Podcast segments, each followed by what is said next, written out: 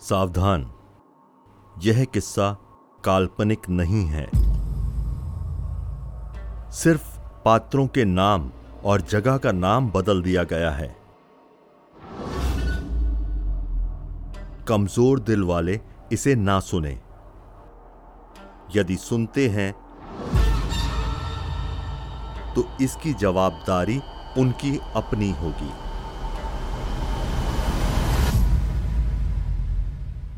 उस रात मैं अपने भैया मुकेश के दोस्त अभिषेक के गाँव जा रहा था। रात का समय था। कीड़ों की आवाज़ें हो रही थी। हल्का अंधेरा और हल्का सा उजाला चाँद की रोशनी का जो ज़मीन पर पड़ रहा था। हम चलते जा रहे थे। उस गाँव की गाथा हमें मालूम ना थी। अभिषेक भैया के बचपन का दोस्त था। वो एक साथ स्कूल में पढ़े थे। जैसे जैसे हम आगे बढ़ते, पीछे से किसी के चलने की आवाज़ें आती। एक बार मैं अचानक से रुक गया। तब भी एक दो कदम पीछे आवाज़ आकर रुकी। पहले तो मुझे एक वहम लगा। पर फिर जब हम चलने लगे तो मुझे वो आवाज़ वापस आई। मैंने भैया से इस बात का ज़िक्र किया। उन्होंने बात को टालते हुए कहा, शायद कोई जानवर होगा। अक्सर ऐसी जगहों पर जानवरों का वास होता है। मैंने भी उनकी बात मान ली और आगे बढ़ा। तकरीबन 10 किलोमीटर की दूरी पूरी करने के बाद हम अभिषेक के घर पहुँचे। मुझे रात को वह जगह रुकने के लिए ठीक नहीं लगी। बिल्कुल सुनसान और अजीब से माहौल से भरी थी वो जगह। मेरा मन ना जाने क्यों बार बार वहाँ से निकलने को कर रहा था। फिर भी मन को मार कर रुकना पड़ा उस रात वहीं पर। हम अभिषेक से मिले। थोड़ा अलग सा महसूस हुआ। जैसे वो हमारे सामने होकर भी हमारे साथ नहीं था। थोड़ा बातें करता फिर सिर को हल्के से हिलाते हुए गोल घुमाकर वापस चुप हो जाता। साथ में आँखें भी बड़ी बड़ी कर लेता। हाथों के पंजों को पूरी तरह से खोलकर दांतों को कट कट जैसी आवाजों के साथ बंद करता। ये सब देखकर मुझे डर लग रहा था। उसके कपड़ों से मुझे बदबू आ रही थी। कुछ अजीब सी, जैसे बहुत दिनों से नहाया ना हो। मैं गाँव में पहली बार गया था, इसलिए कुछ पता नहीं था। तो सोचा, शायद रहन सहन में थोड़ी कमी होगी। रात काफ़ी हो चुकी थी। खाने की कोई व्यवस्था नहीं थी। दूर दूर तक जहाँ तक नज़र दौड़ाओ, वहाँ तक सुनसान सड़कों वाले रास्ते। अंधेरी रात और एक अनजान सफ़र सा एहसास होता था। हम जहाँ रुके थे अभिषेक के घर में, वहाँ चारों तरफ़ खुला खुला और बिल्कुल सन्नाटा। आसपास एक दो टूटी फूटी झोपड़ियों वाले घर थे। अभिषेक के घर से लगा हुआ एक और घर था, जिसमें दरवाजे नहीं थे। बिल्कुल खुला खुला घर। शायद उसमें कोई नहीं रहता था। उस जगह पूरा अंधेरा था, सिर्फ़ अंधेरा।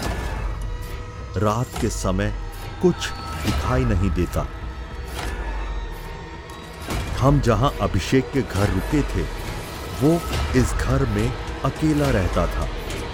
इतनी वीरान जगह पर सिर्फ़ अकेला। वो भी बिना प्रकाश और बिजली के। दिए जलाकर रात बिता रहा था।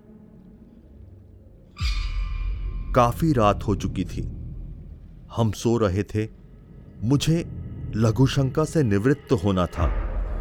मैंने अपने भैया को धीरे से जगाकर यह बात बताई। उन्होंने पहले इधर उधर देखा, फिर सामने की एक छोटी सी गली थी, वहाँ जाने बोला। वहाँ काफ़ी अंधेरा था।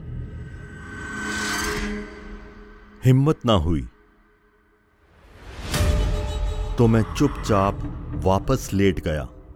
सोने की बहुत कोशिश करने लगा, पर रात के दो बजे तक मेरी हालत खराब होने लगी। तो बिना किसी को बताए मैं निवृत्त होने के लिए चला गया। एक एक कदम बढ़ाते हुए शरीर में कंपकपी मच रही थी। हवाओं की कानों को छूती हुई तेज तेज आवाज़ें और पेड़ों को अंधियारे रास्ते में मचलते और एक दूसरे के साथ झूमता देख एक अजीब सा डर पैदा होता था। पास में ही एक बावड़ी के पास लघुशंका से निवृत्त होने के बाद पानी से हाथ मुँह धोकर जैसे ही आगे बढ़ने के लिए मैंने अपना पैर आगे बढ़ाया तो मेरा पैर कीचड़ में धस चुका था। निकालने में बहुत परेशानी हुई, लग रहा था जैसे किसी ने मेरे पैर को अंदर से जकड़ लिया हो। जैसे तैसे बाहर निकलने में सफल हुआ तो सामने देखा कि झाड़ियों में एक साया सफ़ेद रंग का चलता हुआ दिखा। अजीब सा डर और कंपन पूरे शरीर में मच गई।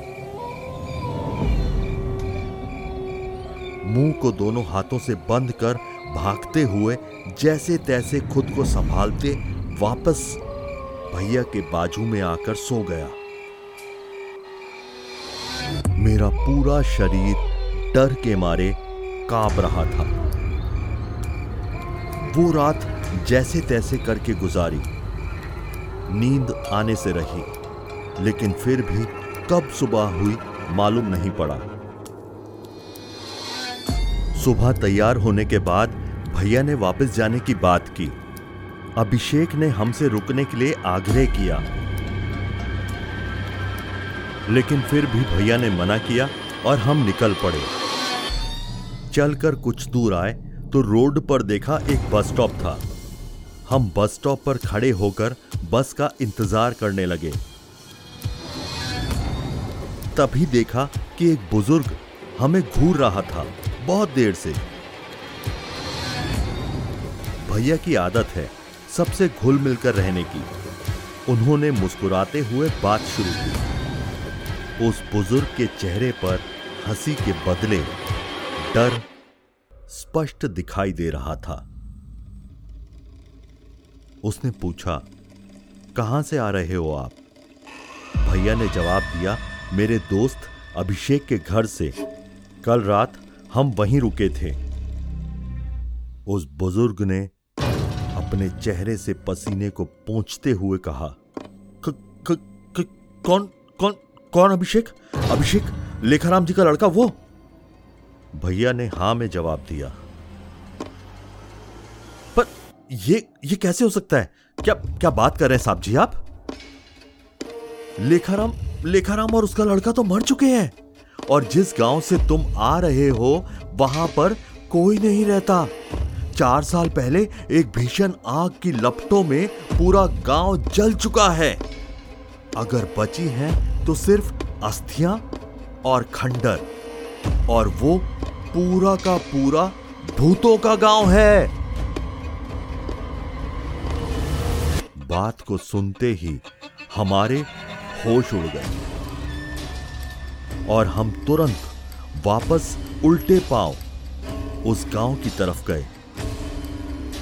और जो देखा तो हमारे होश पूरे उड़ चुके थे। भैया और मैं, हम दोनों डर के मारे काँप रहे थे। कल रात हम जहाँ रुके थे, अब वहाँ सिर्फ़ एक खंडर दिखाई दे रहा था। कोई नहीं था वहाँ, ना अभिषेक, ना वो घर। हम सहम गए और तुरंत घर लौट आए। किसी से ज़िक्र तक नहीं किया उन बातों का। जीवित लौटना एक बहुत बड़ी बात थी उस भूतों के गाँव से।